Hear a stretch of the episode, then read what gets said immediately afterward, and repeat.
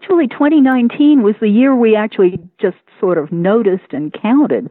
The birds have been disappearing. This is in North America since 1970, and the estimate that came out this year was that we have lost almost a billion, like a billion with a B. Welcome to Science for the People. I'm Bethany Brookshire, science writer at Science News and Society for Science and the Public. In thinking about the top stories of 2019, one topic seems to be particularly hot right now. What is it? Climate change, obviously. The debate has always been hmm, heated. But 2019 saw two aspects of climate change get hot, hot, hot heat waves and protests. Here to tell us about them is Carolyn Gramling, the Earth and Climate reporter at Science News Magazine. Carolyn, thank you so much for being here with us. Thank you for having me. Can you tell me first, just just how hot has it been? um, it's been pretty hot, but I think the thing that's really significant is not just that we broke a whole lot of temperature records this year, which was done across the northern hemisphere, um, but also that there were heat waves, which isn't, you know, it's not just that you hit these highs, you know, like at one point in time, but that the, it's like a persistent wave of heat that, you know, is hitting these record breaking temperatures for a record breaking amount of time. So that was the real trend this year that was really startling. So you'll always have a few kind of spiking hot days, but the fact yes. that these were these long, stifling, hideous. Yes. Yeah. And exactly. Yeah. That's something that's really, you know, we're seeing an uptick in these heat waves anyway as a result of climate change, but, you know, this year was, it, it was very significant. And, you know, most of our savvy readers and listeners will know that hot weather on a given day is not climate change. Weather and climate are not the same thing. So the fact that many people in the northern hemisphere will be listening to this with their sweaters on does not mean that climate change is not real. What is the connection between heat waves and climate change exactly? So what there was actually a study that was done there uh, I'll, I'll sort of back up for a second and say you know one of the big one of the big like headline grabbing events that happened this year in terms of heat waves um, was occurring in Europe um, and actually um, across the Arctic as well. But the heat waves that were happening in Europe um, in June and early July um, grabbed a lot of headlines. And there's actually a group called the World Weather Attribution Network. And what they do is real time, what's called real time climate attribution, where they try to say, okay, this event is happening right now.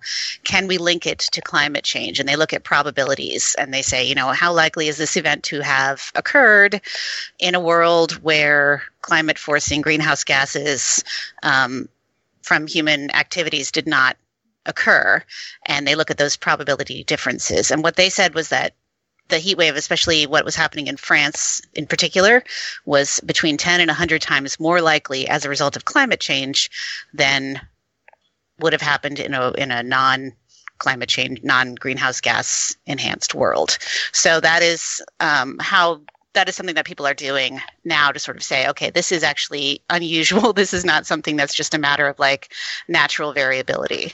So it's not so much um, a matter of direct cause so much as it's a matter of increased risk. Exactly. It's a matter of increased risk. That's a wonderful way to put it. Yes. And that is something that I think people are really wrestling with is how do we how do we look at those increased risks and then apply them to, you know, management solutions um, and adaptation. And what were some of the kind of fallout effects of this super hot northern hemisphere summer? Uh, well, certainly there have been, you know, a lot of there have been increased um, numbers of people who went to the hospital. There were there were heat waves, you know, all all across the northern hemisphere. So we we saw, you know, there were deaths um, in the double to triple digits in many places, um, but there were also, you know, thousands to tens of thousands of people who went to the hospital with heat related um, health problems. Um, in Europe, they had to close the schools. They, you know, because they have they don't necessarily have the kind of air conditioning that's pervasive that as it is in the U.S. So there's a lot of a lot of ways in which people are trying to figure out how do we how do we adapt to a world in which these temperatures are just um, so stifling. And hot, super hot days can also increase the effects, for example, of like air pollution on human health, right? Yes, exactly. Yes, that's absolutely true. And there was also to kind of, I don't know, turn up the heat, as it were. um, there was another IPCC report, and this one really made an impact. Can you talk about the most recent IPCC report and what exactly it had to say? Sure. Yeah. So this report was particularly significant because it's the first IPCC report that has actually zoomed in on two places that are sort of, you know, ground zero for, for what's happening with climate change. Um, the uh, cryosphere, which is the world, the parts of the world that are covered in ice, or at least have been covered in ice. So Greenland, Antarctica, but also, you know, the high Alps, um, the high mountain ranges. Um, and it also focused on the oceans. And these are two places where, even though they have been part of previous IPCC reports, they haven't actually had, you know, the the zoomed in attention. And so, you know, the the um, the results that came out of that report were things that have been sort of coming out in the last year or two, so they weren't necessarily a complete surprise, but the intensity of the findings and the um, sort of repeated message was that these places are being significantly impacted by climate change. So it was it really upped the urgency of the message. And it really made a public impact. People kind of took it to heart in a way that previous IPCC reports have not really been kind of taken quite as seriously. Why do you think this particular report was just so much more salient than previous ones? I think a lot of that actually has to do with the with the really with the felt effects of climate change that people experienced this year. Honestly, it, it sort of was part of a you'll pardon the unintentional pun, it was part of a snowball effect um, where I think, you know, we saw these intense heat waves. We saw this unprecedented melting in Greenland. Um, we saw these wildfires. And I think people were already sort of primed to be concerned. And then this report lands right in the middle of all of that happening. It came out, I think, in September. So it was right at the end of the summer, but it was still quite hot. So, um, in the northern hemisphere. So I think that it was, it was, you know, it was part of a perfect storm to use another poor metaphor. um, yeah, so that you know, and it's interesting because I I had thought that that would be the biggest climate story of the year was that perhaps Greenland's melting, um, or the heat waves, or the wildfires, or any of you know any of those hot things. That to me seemed like the big story of 2019 in terms of climate. Um, but in reality, you know, something else kind of not superseded, but has gone along with it, which has itself become a big story. Another yeah. hot issue, and never mm-hmm. apologize mm-hmm. for science puns on this podcast, um, is because of someone of- who I cannot believe we have not brought up on the podcast yet, Greta Thunberg. Um, and I was ah. wondering if you could give a little background on the movement that she started and, and kind of what it became. Yes, absolutely. So um, she started this movement. Um, she's from Sweden, and she started this movement. I guess it was, uh, gosh, was it only last year? Um, yeah, it was August 2018, um, and it was very personal for her. She wanted the Swedish government to um, increase the rate at which it was proposing to lower its greenhouse gas emissions. Um, she felt that it was not going quickly enough, um, according with other scientific um, uh, findings.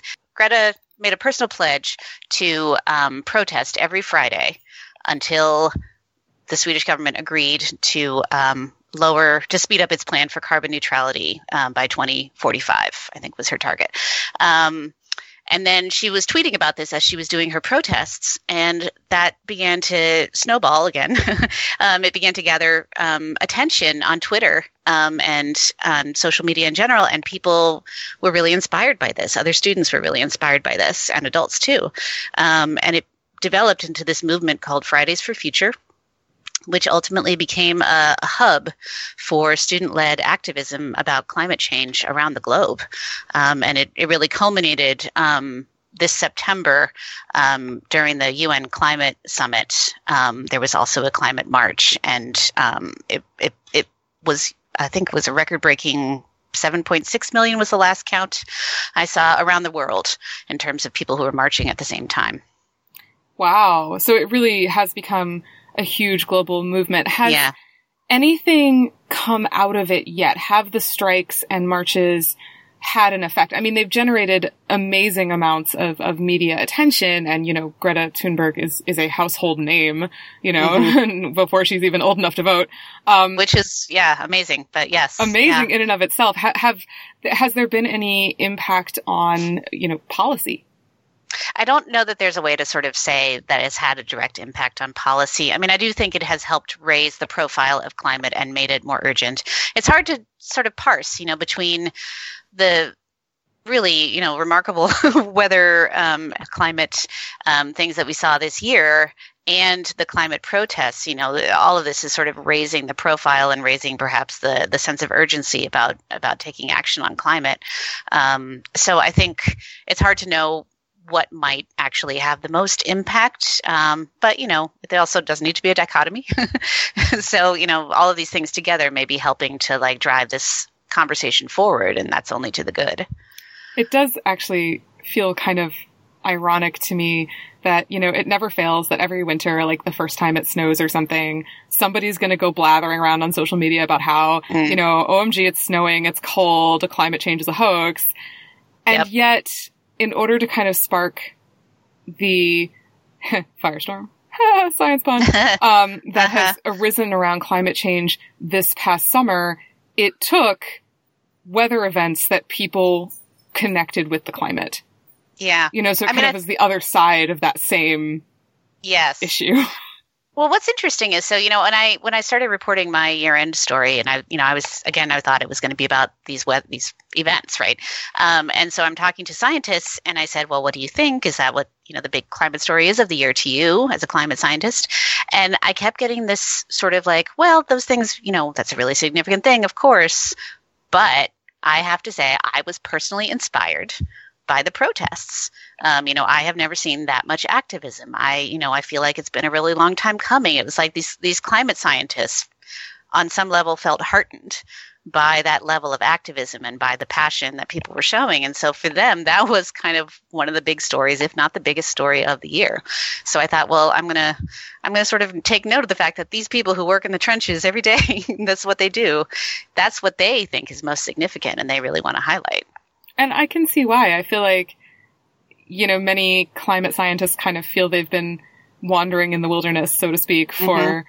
for the past, you know, 40 years as they, you know, yeah. sound calls saying, guys, this is happening. Right yeah, one of the scientists said something to me that really struck me. I thought was a really encapsulating sen- st- sentence, which is that you know now it's a kitchen table issue for tens of millions of Americans, at least. You know, it, maybe it has been elsewhere in the world, but in the U.S., it feels like it has now become a kitchen table issue. The sort of thing that you, it's not just a rarefied discussion among, you know, people who are in the know or experts, but it's something that everyone is talking about. Well, Carolyn, thank you so much for taking the time to talk to us. Oh, it's my pleasure especially during such a heated debate. Sorry, last, last pun, last pun.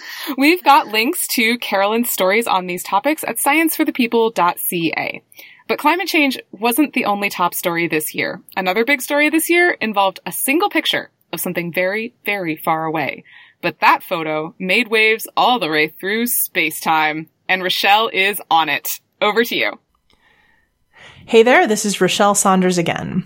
I'm back with Emily Conover, physics reporter from Science News, to discuss a story that surely won't surprise you to hear appear on 2019's list of top science stories. You would have had to have been buried under an awful lot of rocks to have missed this one. I'm talking, of course, of that photo.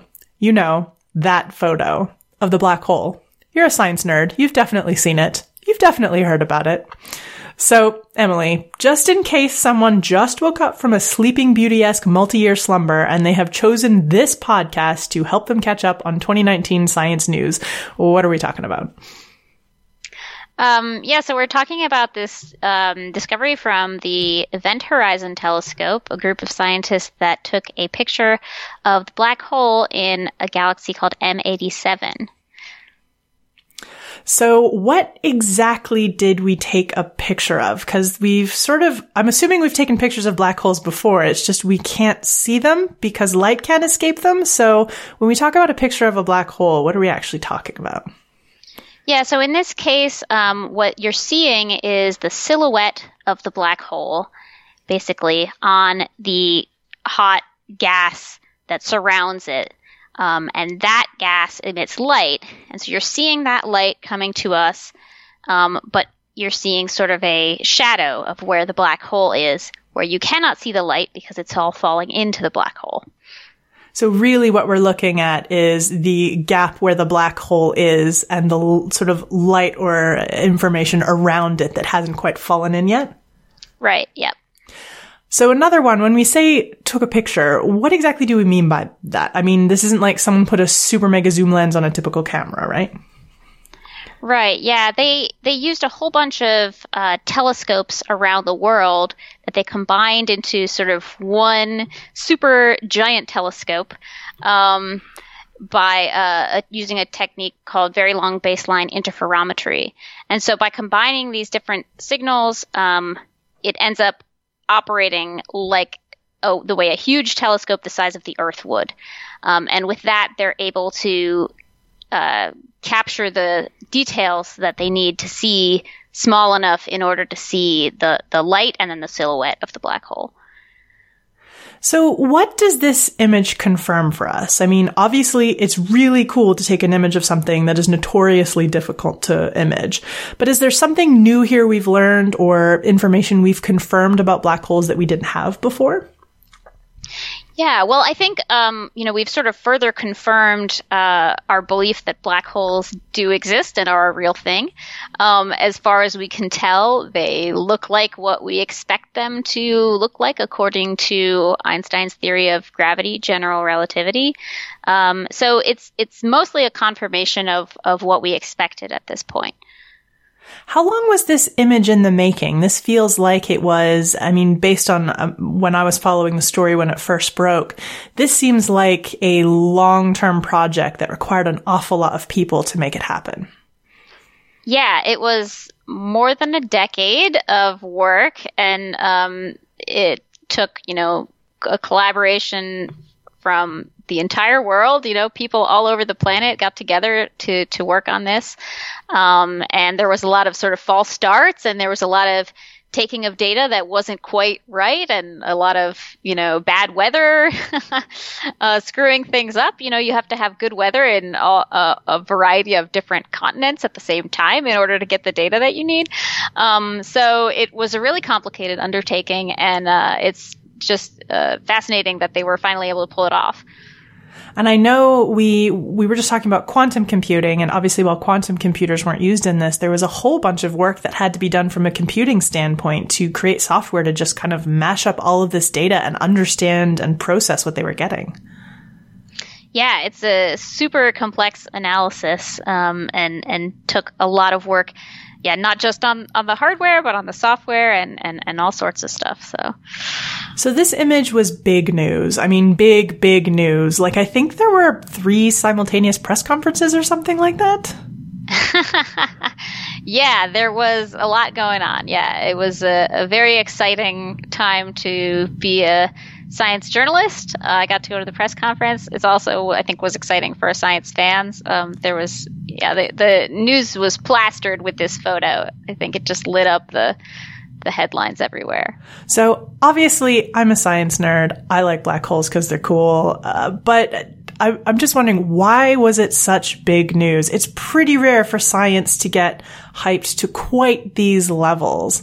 So I'm curious to uh, get a feel for your thoughts as a science journalist, in particular, someone who specializes in physics. Um, did it deserve the hype it got? Do you think, or do you think it was one of these situations where maybe maybe we overhyped something that was really sexy and easily hyped? um, no, I don't think it was overhyped. I think I understand why it drew so much attention because people are really fascinated by black holes. Uh, most people have heard of black holes, but don't really understand them and uh, want to understand them. Uh, they're sort of these these fascinating objects, and and then the fact that we're we're able to take a picture, which um, is really satisfying because you can see what the result is very quickly, and it's it was sort of this evocative picture of you know this hole right? It's sort of what you expect a black hole to look like like a big black hole right? Um, and so i think that that it sort of grabbed people because uh, because of that.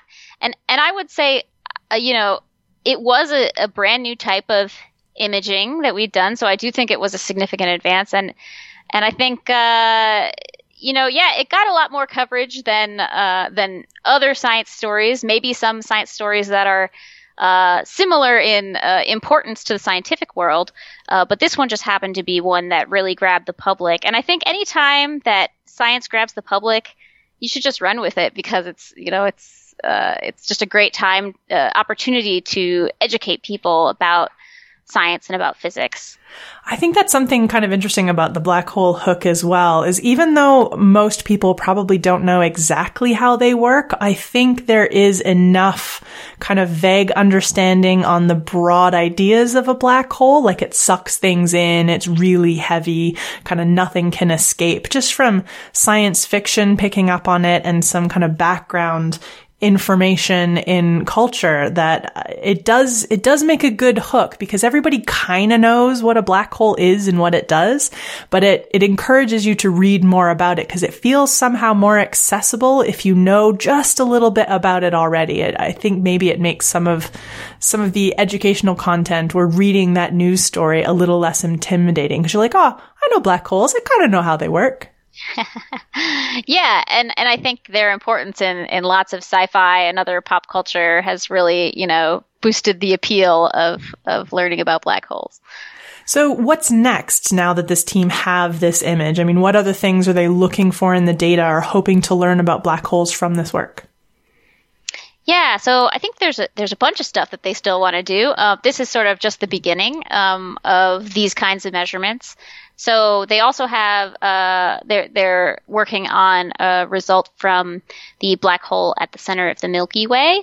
Uh, so hopefully we'll have an image of of that black hole as well soon. Um, and they also you know are looking at how the black hole changes over time um, and looking at uh, more details of the data, like the polarization of the light. So that's like the direction that the electromagnetic waves are wiggling. Um, so there's there's a whole bunch of stuff that they're still trying to understand, um, and they are going to be taking more data in April. So. That's excellent. I, I'm quite excited to see, hopefully someday, the first picture of this kind of quality of the black hole at the center of the Milky Way. That one somehow feels closer. It feels more like ours because it's our galaxy. It'll be interesting to see to see the response to that one in the same way that somehow pictures of our moon are more exciting than pictures of other people's moons, right? yeah, I do think there's some ownership that we have over the, the black hole in the center of our galaxy. So, yes, that'll be exciting. I love the idea that we think we own the black hole at the center of the galaxy. That's such a human thought, even though we both know what we mean when we say that. It feels like a very human approach to the universe to say, that's ours, that black hole, hundreds of thousands of millions of light years away, that's ours. I like, I, it tickles me a little bit that idea. it's very human. yeah, yep. Emily, thank you so much. It's been lovely to have you back for this year's 2019 Top Science Stories. Well, thanks for having me. Throwing it back to Bethany to talk about our next science news story. I don't know about you all, but when I first heard about vaping, it sounded like kind of a good thing. Like, it would help people who were trying to quit smoking, give them something else that wasn't so toxic and gross to the people around them. But obviously, I heard about vaping years ago, and we should never underestimate the ability of companies to take an invention and run with it. Concerns about vaping reached new heights this year, and here to talk with us about it is Aimee Cunningham, the biomedical reporter at Science News. Hi, Aimee. Hi. Hi, Bethany. I just wanted to start by getting some quick numbers. We've seen a lot of reports of vaping illnesses and concerns about teens vaping. And many of us, you know, like you walk along the street, you will see people vaping, or you'll walk through the scented clouds that they leave in their wake. How, how many people vape? Do we know that? Yes, so we have a variety of different surveys that uh, get numbers on how many people are vaping, but it's going to be broken up by ages. What we're really concerned about these days are how many middle schoolers and high schoolers are vaping. So let me start with those numbers. The um, CDC just came out with new numbers for this year, and they estimate that 27.5% of high school students, which equates to about 4.1 million, are using e cigarettes, and 10.5% of middle school students, which equates to about 1.2 million. That's a lot, and those numbers have continued to increase over the last several years. In terms of adults, there's a study from from last year that has numbers from 2016 and that found that overall you know adults meaning 18 and older is a prevalence of 4.5% and the highest numbers are in the 18 to 24 year olds young adults which we'd also be concerned about. Their vaping habits as well because nicotine can still impact their brains.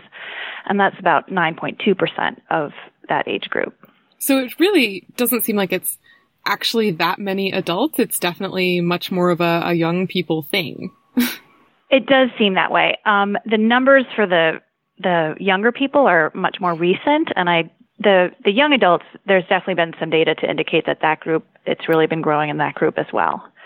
Um, but yes, this is something that has really really become popular among middle schoolers and high schoolers. I also wanted to ask a little bit about how vaping works because when I talk to people and when you see people, it like people think, some people think that vaping is literally just kind of comfortably inhaling steam. Is no. that like how does that how does it work? Right. It's not like hanging your face over your coffee in the morning and getting in that steam at all. What an e-cigarette does, and actually people talk about vaping and, and the way that scientists actually prefer to describe it is that it aerosolizes chemicals. What an e-cigarette does is it has this heating coil that heats up the liquid, and that liquid's going to contain almost always nicotine. As we've seen this year, it might also contain THC. Um, it's going to contain flavors. It could, con- and that's a whole tons of different flavors out there, consisting of a bunch of different chemicals and uh, other agents that help uh, with forming that liquid and keeping everything in that liquid. And so when the the heating coil heats this up, you're basically aerosolizing all of these chemical components in this vaping liquid. That can change a lot of those chemicals as well and make new chemicals that you're inhaling into your lungs. And generally speaking, you don't want to inhale any of that stuff. Your lungs aren't meant to take in chemicals like that. And I also wanted to ask about the chemicals that, you know, when people vape, they're vaping for the stuff in the vaping. um, mm-hmm. And I mm-hmm. wanted to ask about nicotine and THC. Um, how does the nicotine in a vaping product compare to the nicotine in like a cigarette? And do we know anything about like the amount of THC in some of these vaping products as compared to say other methods of consuming THC? So I don't have information on the amount of THC that people are taking in versus when they're vaping it versus other means. But I do have information about Juul, and Juul is really took the vaping market by storm in the last several years. Um, is the top selling, most popular vaping product, and it is really innovative in that it is not you, mentioned seeing people walking down the street making these giant plumes, you know, with their vape pens. Juul is really different. It is looks very different. It looks like a, a flash drive, and it actually is incredibly discreet. So this is the this is the, the, the, the rise in sales of Juul coincided with the rise in vaping among teens, especially in the last several years. And it's because it's so discreet. It doesn't make a big puff of, uh, puff of smoke. So kids can quickly do this throughout the day and not really be noticed doing it. Juul also has uh, nicotine in their special pods that are used precisely with that vape product. And they have a lot of nicotine in their pods. And the way that their pods work, they have a what's they're they're five percent nicotine Juul pod, if you take in uh, the full amount of nicotine from that pod when you're when you're using their product, you're basically getting what a smoker would get from a pack and a half to two packs of cigarettes. What? Yes, it's a ton. And because it's so discreet, you can be teens can be using this throughout the day, not really there's nothing stopping them. And you know, they could go through a pod very quickly depending on their use habits. Wow. I, I did actually want to ask about teens um, vaping a little bit more because you know that's the numbers are impressive. It's also something that kind of freaks adults out reasonably. what are the kids vaping? Are they vaping nicotine? Are they vaping THC? Some of them I know actually just vape flavor. Do we know what exactly teens and kids are vaping? Most teens are vaping nicotine. That doesn't mean that they aren't also vaping THC. I don't have as much information about the THC side of it. This is, I don't think anyone, any teens are just vaping flavors, um, especially because Juul has been the most popular product, and Juul has a ton of nicotine, but Juul also has flavors. So some kids may think, and, and actually there's data that shows they get interested in it because of the flavors. Uh, Juul comes in, or at least it had. They say they're going to stop selling. They, the e-cigarette products come in all kinds of flavors. There's a million, not a million, it could seem like it's a million. There are many, many, many flavors out there. Juul itself uh, which we have to keep coming back to because it really is the most popular among uh, teens and middle schoolers.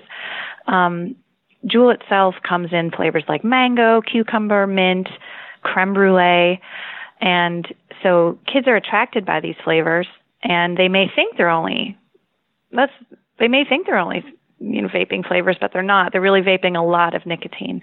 Um, these pods come with nicotine and with flavors, and uh, Juul has announced it's going to stop selling some of those flavors. There was just a big study showing that the top two flavors among uh, adolescents are mango and mint, and so they say they have announced they will stop selling those flavors. That's part of the what's really unfortunate is that a lot of kids don't realize the dangers of these products, and that if they continue to use them, they uh, face a nicotine addiction, which then leads to changes in their behavior.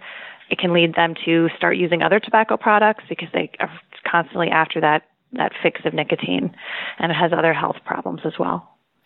Yeah, um, I wanted to ask a little bit about the other health problems because um, one of the reasons that vaping really burst into the news this year was because people have ended up in the hospital and some have yeah. even died due to lung injury. I mean, certainly nicotine is a concern on its own. It's one of the most addictive substances yes. on the planet. Mm-hmm. But it's the lung injuries that have really made people sit up and take notice. Do we know mm-hmm. how many people have reported lung injuries? Um, what kind of percentage? Do we have a percentage? We have numbers for this. The the CDC has been releasing updated numbers most weeks on what they're calling EVALI, and that stands for e-cigarette or vaping product use associated lung injury. As of December 4th, there are 2,291 cases of people hospitalized with EVALI, and there have been 48 deaths. Wow, that's a lot. It is, and do we yeah, know and why? Like, yeah, why? What is? Do we know what's going on with these products that has resulted in, especially the, the spike seen this year in mm-hmm. particular? Mm-hmm. So there's been an ongoing investigation. Once the when these these first cases popped up in the beginning of summer, and there has been an investigation since then. And the, the the things that make this investigation take so long is there are so many different products out there. Um, so many different chemicals that can be in these uh, devices. Um, and it was just last month that uh, federal health officials announced that they did find that vitamin E acetate, which is a thickening agent used in vaping products that contain THC, the the compound in marijuana that produces a high.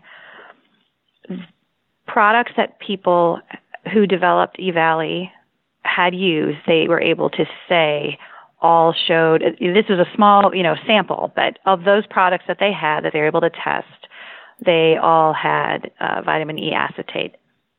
And this is something, you know, vitamin E acetate is something that you, you know, it's it's in skincare products. It's it's a vitamin. I mean, so, yeah, it sounds like vitamins. Vitamins are good. Right. exactly. And the thing that's different here is that, you know, consuming vitamin E, taking a tablet that has vitamin E in it, that goes through your digestive system. But vitamin E would behave totally differently taken into the lungs. And so this gets back to the lungs aren't meant to break down these chemicals. Uh, it's a different system than you know, say if you ingest something like vitamin E and your body handles it just fine, or your skin can can uh, absorb it. And I wanted to ask about this because, you know, there's a lot of blame that has been laid on illegal vape products um, for, you know, this vitamin E, um, but also for other things, you know, and especially uh, illegal vape products containing THC. Um, is it all the subject of, is, is that all what's causing these issues? Is it all, you know, evil bad dudes making vape products in their basements? or. Um, I don't think they totally know yet. They definitely have a lot of they have a lot of concerns about illegal illegal products for sure, and and there is this is still ongoing. The, the, the there's some indication that some of these products may be black market products. There has been uh, recent news that perhaps this doesn't just you know that this extends to more than that. You know, even legal vape products um, it's still very murky, and it's also also although most of the people who have had these injuries reported that they had used THC products. They use other products too, and there's as I've said, there's many chemicals, different things that are in these products in these vape uh, devices, and so it's it's not clear yet if it's going to be just this one thing or if it's going to be that some other things also are part of what's causing these illnesses. Well, Aimee, I hope you will be keeping an eyeball on the vape situation. Thank you so much for helping us uh, see through the smoke, as it were. You're very welcome. We've linked to articles from Aimee Cunningham at scienceforthepeople.ca. Next up, you know what's king? Quantum is king. In fact, it's not king, it's supreme. But what does quantum supremacy even mean? Do not fear. Rachelle is here. Over to you. Oops. Hi, friends. Before we move on, after we recorded this segment, Aimee got access to some new numbers from the Monitoring the Future survey about just how many teens are vaping marijuana. The numbers? Between February and June of 2019, 14% of 12th graders and 12.6% of 10th graders had vaped marijuana in the previous 30 days. We've linked to coverage of those new numbers on our website. Now, take it away, Rachelle. Rachelle Saunders here, picking up with our next top science story from 2019. This one I've been following as someone interested in both physics and computing. Joining me is Emily Conover, physics reporter at Science News, to catch us up on the latest news from the field of quantum computing. Emily, welcome back to Science for the People. Thanks for having me. So, in September this year, some rumors started surfacing that Google had achieved a milestone in the quest for quantum computing, which is known as quantum supremacy. And later in October, Google officially confirmed they were in fact making this claim. So, setting aside for a minute what Google did or didn't actually do, what is quantum supremacy? Yeah, so it's a, a milestone that uh, people have been working towards, um, and it marks the point where a quantum computer can do something that a standard computer that's not based on quantum mechanics cannot. Um, and it doesn't have to be a useful calculation, it's just anything that it can do that um, a, a non quantum computer can't, and that includes supercomputers. So, the biggest supercomputer in the world if it cannot do this task that a quantum computer can do, then that's quantum supremacy. Got it. So when we're talking about uh, a classic computer can't do this task or a current supercomputer can't do this task, I'm assuming that there's like a benchmark of we're not going to keep trying for like a thousand years to see if it can do this task. It's something that would take, if it's possible, a real long time. Right. Yeah. It's it, it is a there's a a, a a long time that it would take to to do the task. Sometimes you can get to a point where it's impossible to do it within, you know, the age of the universe or something like that. Um, and, and but at this for this discovery, I think it was uh, thousands of years. So, how long did it take the quantum computer to do this? It took it about 200 seconds. Oh, wow. So that's a significant difference. Yeah, it really is.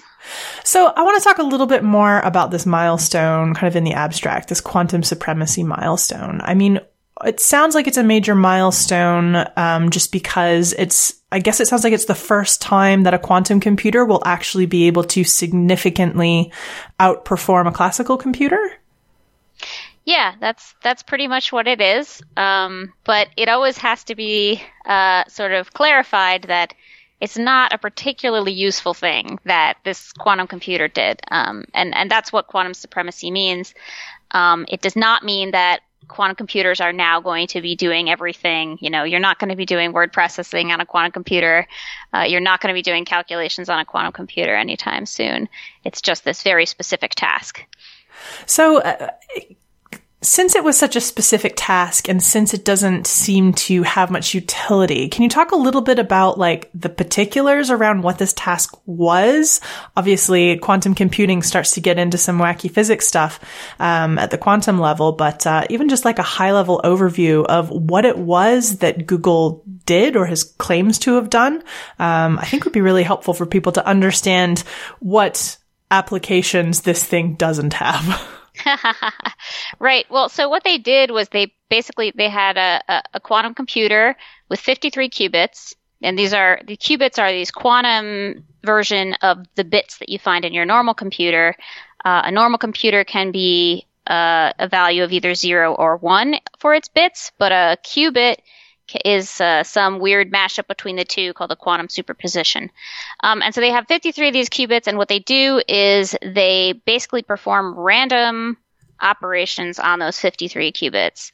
Um, it's like if you just wrote a code by, you know, mashing your keyboard and having it do random stuff.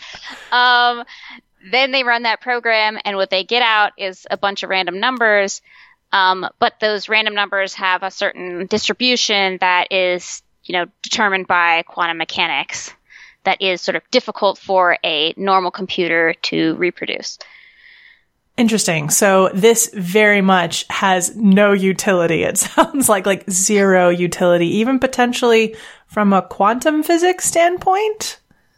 Um, well, I would say the the the funny thing is that it it actually has a, a, little bit of utility for the purpose of actually generating random numbers. You mm. can sort of verify that these numbers are in fact random uh, if you use a, a, a system like this, and and you know, it's not actually that easy to get truly random numbers from a computer.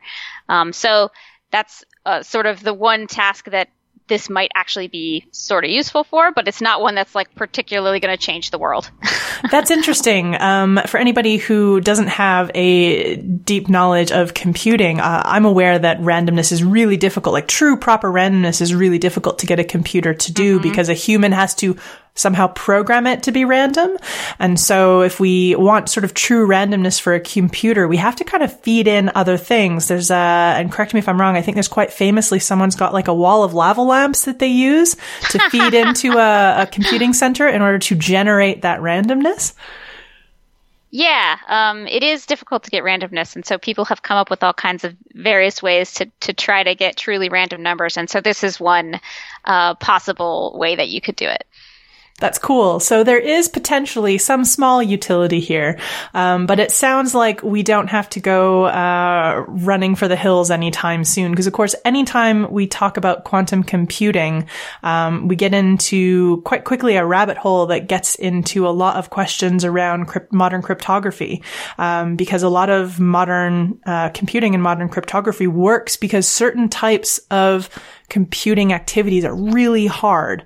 Um, Whereas some of that stuff, if we can get quantum computers to work a lot faster on those types of tasks, uh, it can completely potentially break quant- uh, break sort of modern cryptography. Right. Yeah, that's true. Um, there's, you know, sort of the the the big uh, application for quantum computers that people talk about is, you know, the the fact that um, we our encryption is based on factoring large numbers into um, the primes that make them up. And that is very difficult uh, with a classical computer, as you said. And um, with a quantum computer, it could be a lot faster. And so that type of encryption wouldn't work anymore once we have uh, quantum computers. But I would say that the quantum computers that we will need in order to do that application will be much more powerful than what we have right now. So it may be decades before we get to that point. So this news is really about a benchmark in research, a kind of small step for mankind kind of thing, um, in a real sense. It's not actively changing anything for the computing world right now. We don't have Dell or Apple rolling out new quantum computers in the next five years. Right. Yeah. It's more. It's sort of planting a flag, uh, saying, you know, we're here. We can do this. We we've shown that in fact quantum computers do have capabilities that um, other computers do not, which is an important thing to show and, and hadn't definitively been shown yet. Um, and so that's sort of where this stands as, as a marker for um, the potential usefulness of this technology in the future. I'm curious to uh, find out what some of the response has been to this milestone that Google has claimed. Um, have you been sort of watching some of the response? Do you have any idea of how kind of the broader industry or the the other research groups have responded to this claim from Google?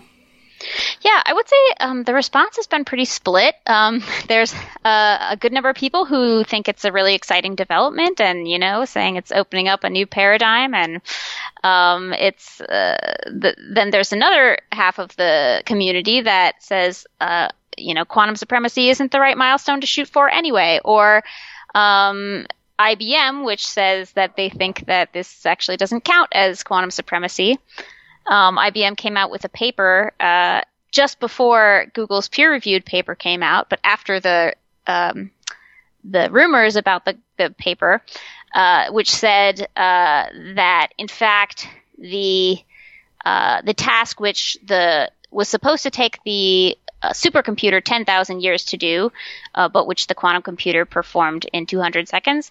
They said that actually, if you had a better, they, they came up with a better algorithm for doing that calculation on the supercomputer, and they said that it could be done in much less time, and so that it was in fact reasonable to achieve with a supercomputer, which would mean that they hadn't actually achieved quantum supremacy. So it's a little bit, uh, you know, there's there's been a lot of back and forth, and there's a little bit of question uh, both about how important it is and and about uh, whether they've actually done it or not. Where did the initial idea of quantum supremacy as a milestone come from? Because it seems to currently be a bit contentious, but I'm assuming at some point it was proposed by someone with an interest in that particular research to sort of be a big enough milestone that people have taken notice. Yeah, um, it was a theoretical physicist named John Preskill, who's a, a big name in the quantum physics world. And in 2012, he came up with this as a milestone. And uh, a, a, lot of people latched onto it, and uh, some people did not. There's also been criticism. Uh, some people don't like the term supremacy because of its associations with white supremacy. Mm. Uh, so there's a movement to sort of change the terminology. Um, but that's kind of been the term that has stuck uh, so far. That's what, what people are using. Uh, but there's other people who say um, we should use the term quantum advantage or that we should not even shoot for quantum supremacy, that we should shoot for, you know, an actually useful task as opposed to one that, um, you know, is not necessarily useful. It's kind of an interesting concept, the idea of a useful task in computing, because I think like if I think back to just other types of research, we always kind of push back against usefulness as being a valid claim to justify certain types of research or certain types of activity, because sometimes usefulness is discovered later.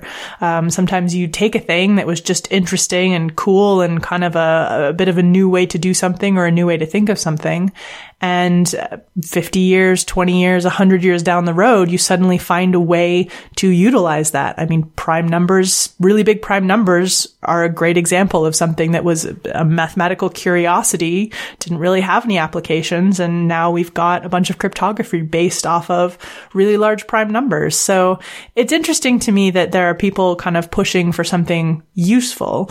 Um, but I, am curious to know how well they define what useful means.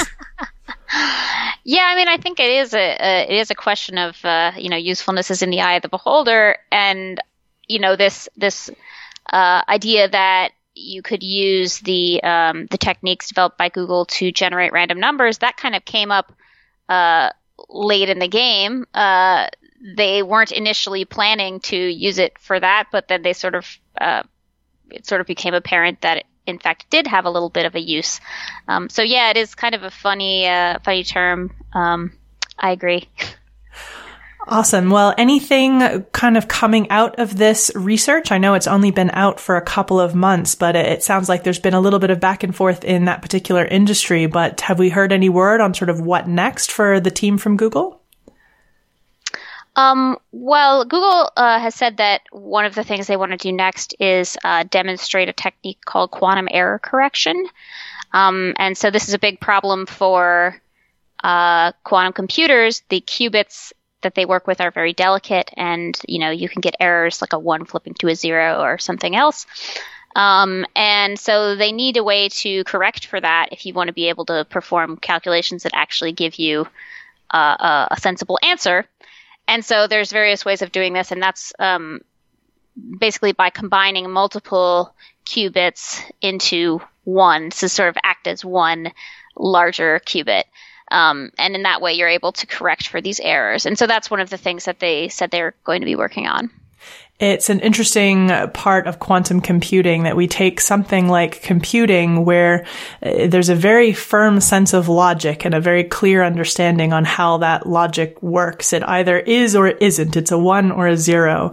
And the um, transition kind of in my computing brain to think about quantum computing where fuzziness is like a built-in part of how it works, which seems like a bug rather than a feature, but I know at the physics level, there's some benefits of that. It's, it's a bit of a strange thing for, uh, someone who works quite heavily in the tech industry, which is, which is where my day job is to kind of try and think about that being a benefit.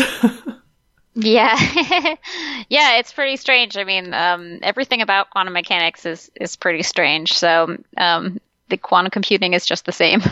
It'll be really interesting to see what a world built on quantum computers might look like. Just like I'm sure 50 years ago, it would have been strange to think about what a world built on classical computers would look like. And here we are in that world. So I'm interested to see what the next one looks like. Yeah, me too. Awesome. And we'll throw it back to Bethany Brookshire for the last of today's top science stories. Welcome back. Maybe you've been listening to our top five and thinking climate change, black holes, vaping, quantum. Okay. But what about those Amazonian wildfires? Weren't they huge? Well, sort of. The Amazon is burning, took the world by storm, but it doesn't mean quite what you think it means. Instead, it actually highlights just how much we are well, flaming out, as it were, of our planned decade of biodiversity. Decade of biodiversity, you might say. What is that? Exactly. It's the decade theme you probably never heard of. And here to talk to us about it is Susan Milius, the biology reporter at Science News. Welcome, Susan. Oh, tickled to be here. Okay, when we were chatting about this issue, you mentioned specifically the United Nations Decade of Biodiversity what was that supposed to be about? Oh, it was supposed to be totally fabulous. How could it not have been totally fabulous? Um, it is a, it is under the uh, auspices of a treaty. The UN declared that 2011 through 2020 would be a decade of biodiversity, and they had goals for how to meet it, and they had included indigenous people and they had thought about what concepts they wanted to uh, focus on and the decade of biodiversity should have been amazing and it really wasn't. Nobody heard about it. The UN declared it and in 2011 through 2020 they had a bunch of goals that they wanted to meet to help reduce the loss of all kinds of creatures and preserve uh, lands for indigenous people and restore destroyed areas. And already it's hopeless that only a few of the goals have been met, and sort of worse, nobody really seems to have heard of it. Why? Why was it such a a flop? it sounds so terrible. Why was it bad? Why didn't it go well? I don't know. I wish I did. I mean, how awesome. what what could be better than biodiversity to think about for 10 years? I mean, we it's a terrible word. I mean, I I wish we didn't call it biodiversity um, because it's it's nature. It's every it's living things and it includes narwhals and bioluminescent fungi in the Amazon and and weird birds with mating habits involving helpers and somersaults in the air and extravagant tails and it involves ants that are the you know, bite like a bullet. And it it involves just amazing things all the reason we love nature tv and for some reason it sort of got lost. And it was especially kind of sad to me that it did because 2019 actually saw several updates on global biodiversity. And, you know, by biodiversity, we mean the diversity of all biological things. That's plants, that's animals, that's fungi, that's insects, everything. And the problem was the updates that we saw on global biodiversity were depressingly large numbers. And I wanted to talk about one of them, which was the 1 million species that we are industriously killing off. Oh, Where does that number uh, come from? oh, oh, oh. I wish I could say it came from oh brain control from an evil planet trying to depress us out of existence or something. But no, it um, comes from a report this massive, extravagant report that is in draft form uh, from the UN entity that will be overseeing this, and it's so far in draft form, it's over 1,500 pages, and they have estimated that uh, there are, they estimate something like 8 million species of plants and animals. They don't even try to get into the rest of the glorious wealth of uh, life on Earth. But wait, was that eight million? Eight, yes, eight, eight. million. And and in, in total, and that's just plants and animals. And then for putting together, looking at losses, looking at other things, they say that maybe about one in eight is probably seriously under threat. And unless we can turn things around, we will lose one in eight. And is that because we are eating them? Is that because we are, what, what is the main driver of this loss? Well, the answer is sort of yes. Um, it is just about any driver you could think of. The biggest one they name is oh, good heavens, they have this very tangled way of saying it. But basically, it's sort of humans using land and water for our human purposes, and like agriculture, like fishing, um, uh, clearing forests and paving paradise and uh, building houses, roads, all of this. There, there are a lot of us, and this is just tearing up habitat, and it's tearing up so much habitat that there's just not that much left. And it's not just, you know, land dwelling um, animals and plants, and uh, that estimate actually didn't even include fungi, did it? Um, no, no.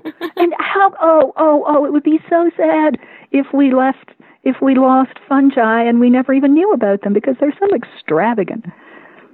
Yes, and uh, important. I mean, bioprospectors find new yeah. antibiotics in fungi all the time.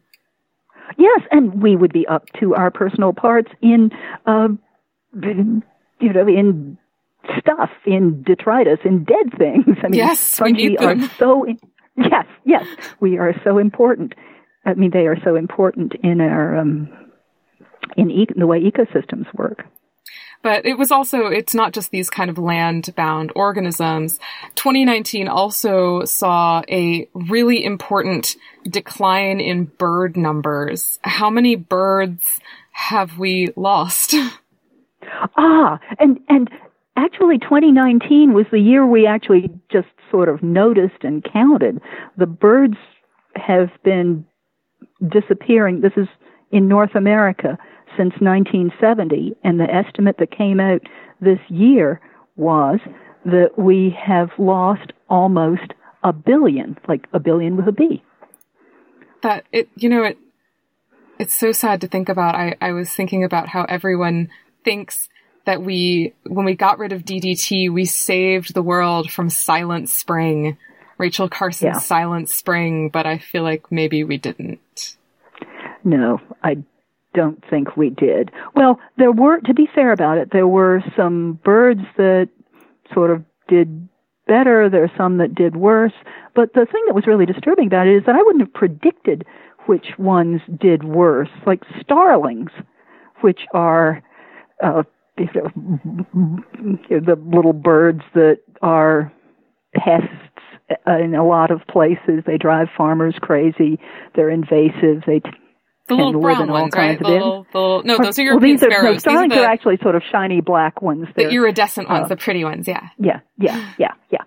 And they, uh, they had, they declined precipitously. And who would have thought we'd have fewer starlings? I find that unnerving. Are there any that did relatively okay?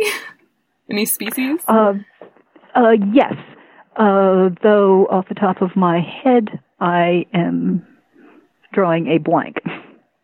That's okay. Um, but again, I, I mean, why is this happening? You know, people don't, this is not like the fate of the passenger pigeon in the United States where basically the passenger pigeon died out because we literally ate them all.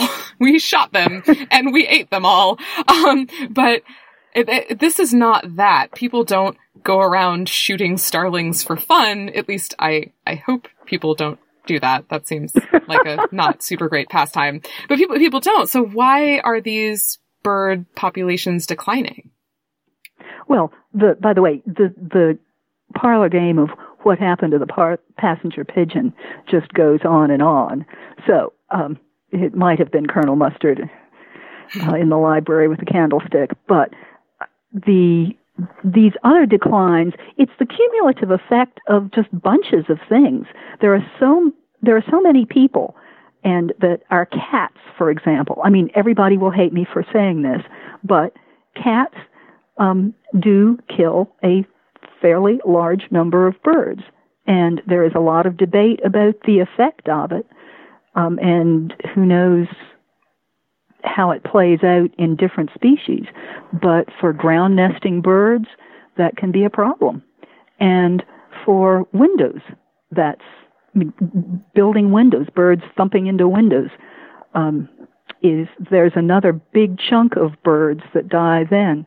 But maybe the biggest thing is just again loss of habitat, uh, loss, disruption in food, um, fewer places to nest, uh, rougher migration, you know, fewer places to rest on migration. Um, it's just too much.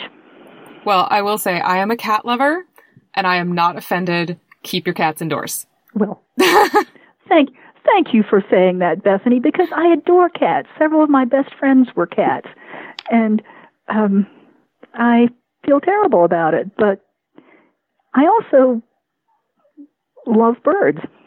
Yeah, and cats and birds do not get along. But I do want to talk about the Amazonian fires because they did capture a lot of attention and part of the reason that news about them spread like wildfire, Ooh. as it were, is because scientists actually reported logging more than 11,000 wildfire incidences in the Amazon. But that number I found out from you does not mean what we think it means. What does that 11,000 incidences mean? Well, that 11,000 number comes from some work done at the University of Maryland looking at one particular group of, of remote sensing instruments on satellites. And they're looking at an old group because that way they can go back uh, farther than if they look at the, some of the more modern ones. But the old group uh, has a big pixel. I mean, each each it's not individual fires. It's um, just detections, or you can you can think of it as pixels. So uh, each each incidence is a pixel. Really? Yes, and so it can mean that maybe there are two little fires in the, two small fires. A fire can't be too little, I don't think, but um, just two little fires in a an area would be still counted as one. But if you have a big fire, really huge fire that goes across a whole area, then it could be counted as several pixels. And these pixels are pretty large. They're one kil in this instrument. They're one kilometer uh, on you know a square. Oh, that's very large. Yeah. Yeah, but the the Amazon is big, and this that um, eleven thousand number comes from just one state, which had extraordinary activity. Was and it actually a bad fire year in the Amazon? It was a bad year in recent history. Um, there were back in the 90s. There were some extremely bad years. This was it was the worst August that the we've seen for quite a while. But and overall, it was the worst. It was the second worst.